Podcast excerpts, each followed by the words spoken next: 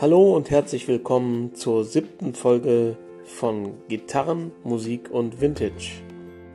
Heute geht es um das Thema der Drang nach Equipmentkauf, im Englischen auch kurz abgekürzt GAS oder auch Gear Acquisition Syndrom. Dieses genannte Kaufrausch-Syndrom tritt nicht nur bei Gitarristen auf, sondern ist auch in vielen anderen Sparten in Bezug zu Equipment zu finden. Das sogenannte Gas-Syndrom ist eine durchaus ernstzunehmende Angelegenheit.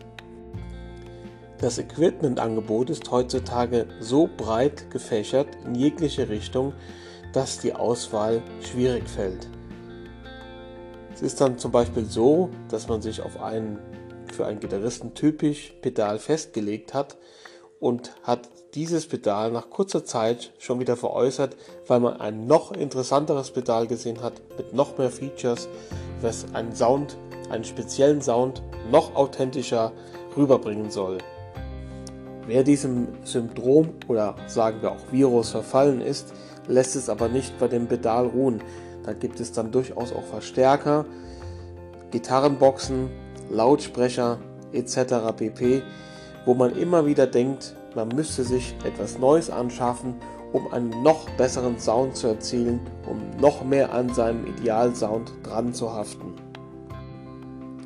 Gerade junge Gitarristen oder auch Einsteiger verfallen schnell diesem Syndrom, weil sie immer wieder suggeriert bekommen, es gibt ein noch besseres Tool, um den Sound noch weiter nach vorne zu bringen. Natürlich ist das Ganze auch mit einer sogenannten Entwicklung gekoppelt. Ein Gitarrist, der noch nicht lange in der Materie ist, muss sich erst einmal ja, Zugang verschaffen zu den einzelnen Sachen, aber auch der Geschmack und die Entfaltung des Genres, in dem man sich bedient, ändert sich auch noch im Laufe der Jahre und somit auch wieder die Auslegung des Equipments. Ich erinnere mich noch gut an die ersten Jahre des Gitarrenspiels. Auch ich bin immer wieder neuem Equipment verfallen und dachte, ich müsste mir wieder etwas Neues anschaffen, um noch weiter nach vorne zu kommen. Das Ganze schmälert aber nicht eben nur das Budget, sondern auch den Nerven. Darum rate ich zu folgendem. Man sollte sich sehr bewusst machen, in welcher musikalischen Richtung man sich bewegt oder wo man hin will und seine Ausrichtung des Equipments sehr genau darauf auslegen und sich belesen über das, was man möchte. Ein großer Fehler ist es eben, das lernt man im Laufe der Zeit, Equipment übereilt wieder zu verkaufen und sich wieder neuem zu widmen. Dabei ist es so spannend, mit dem vorhandenen Equipment erstmal alle Möglichkeiten auszuloten. Da ist weit mehr drin, als man vermutet. Auch im vorhandenen Besteck einfach mal die einzelnen Kombinationen der Komponenten, die man zur Verfügung hat, in jedem Belange voll auszuloten, zu testen, auch in verschiedenen Lagen, eben nicht nur zu Hause, sondern auch im Proberaum oder bei anstehender Bühnenlautstärke entfaltet sich ein Sound auch jedes Mal noch einmal anders.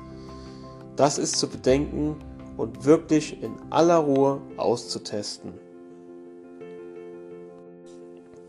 Ich bin heute und seit vielen, vielen Jahren in der glücklichen Lage, eben nicht mehr solch einem Syndrom verfallen zu sein, sondern ich konzentriere mich lediglich auf mein Gitarrenspiel, versuche es zu perfektionieren, zu verbessern und wenn man in dieser Lage oder Position angekommen ist, dann geht es einem viel besser, weil gitarrentechnisch, ich sag mal, ähm, Neues, sich Neues beizubringen, Neues zu erlernen, ist wirklich spannend und da gibt es auch keine Grenzen.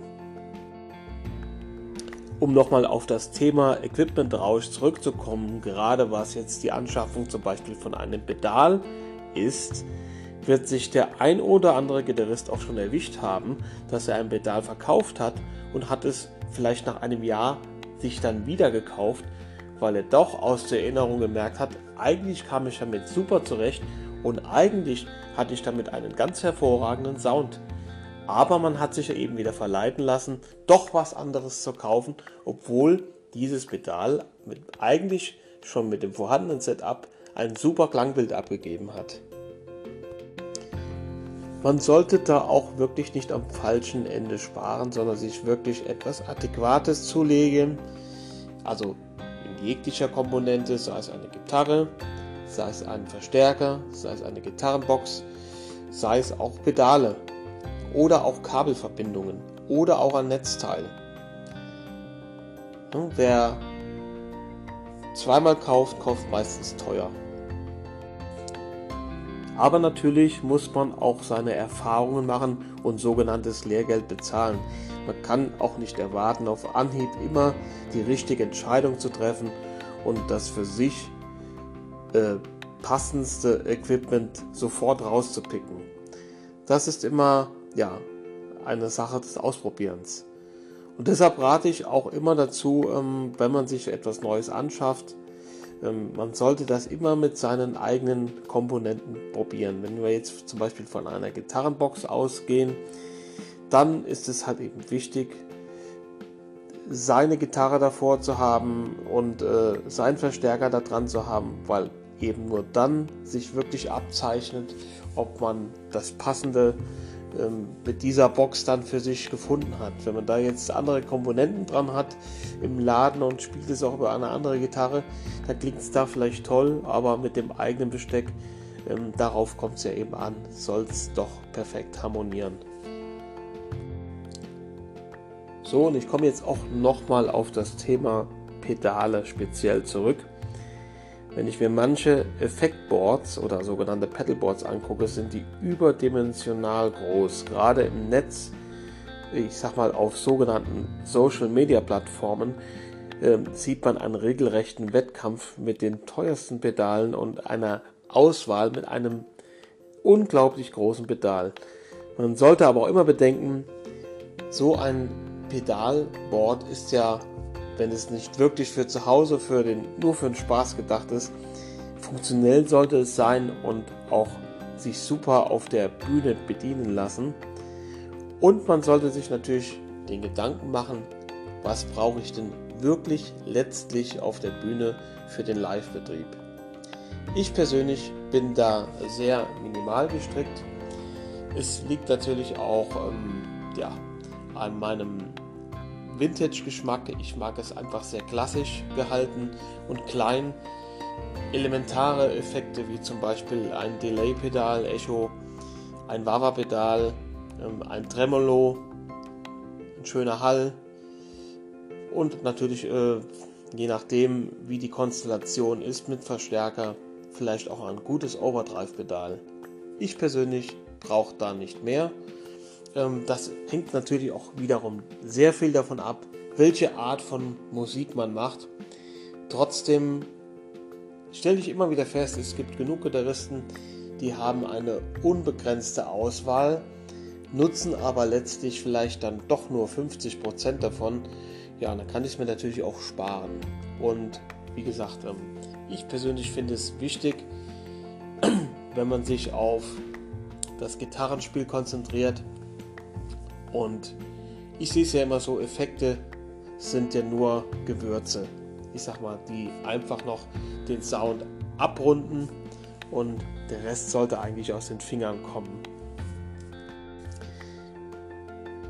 Jetzt bin ich aber auch schon wieder ein bisschen vom eigentlichen Thema abgekommen, denn es ging ja um den Kaufrausch und nicht speziell um Gitarrenpedale.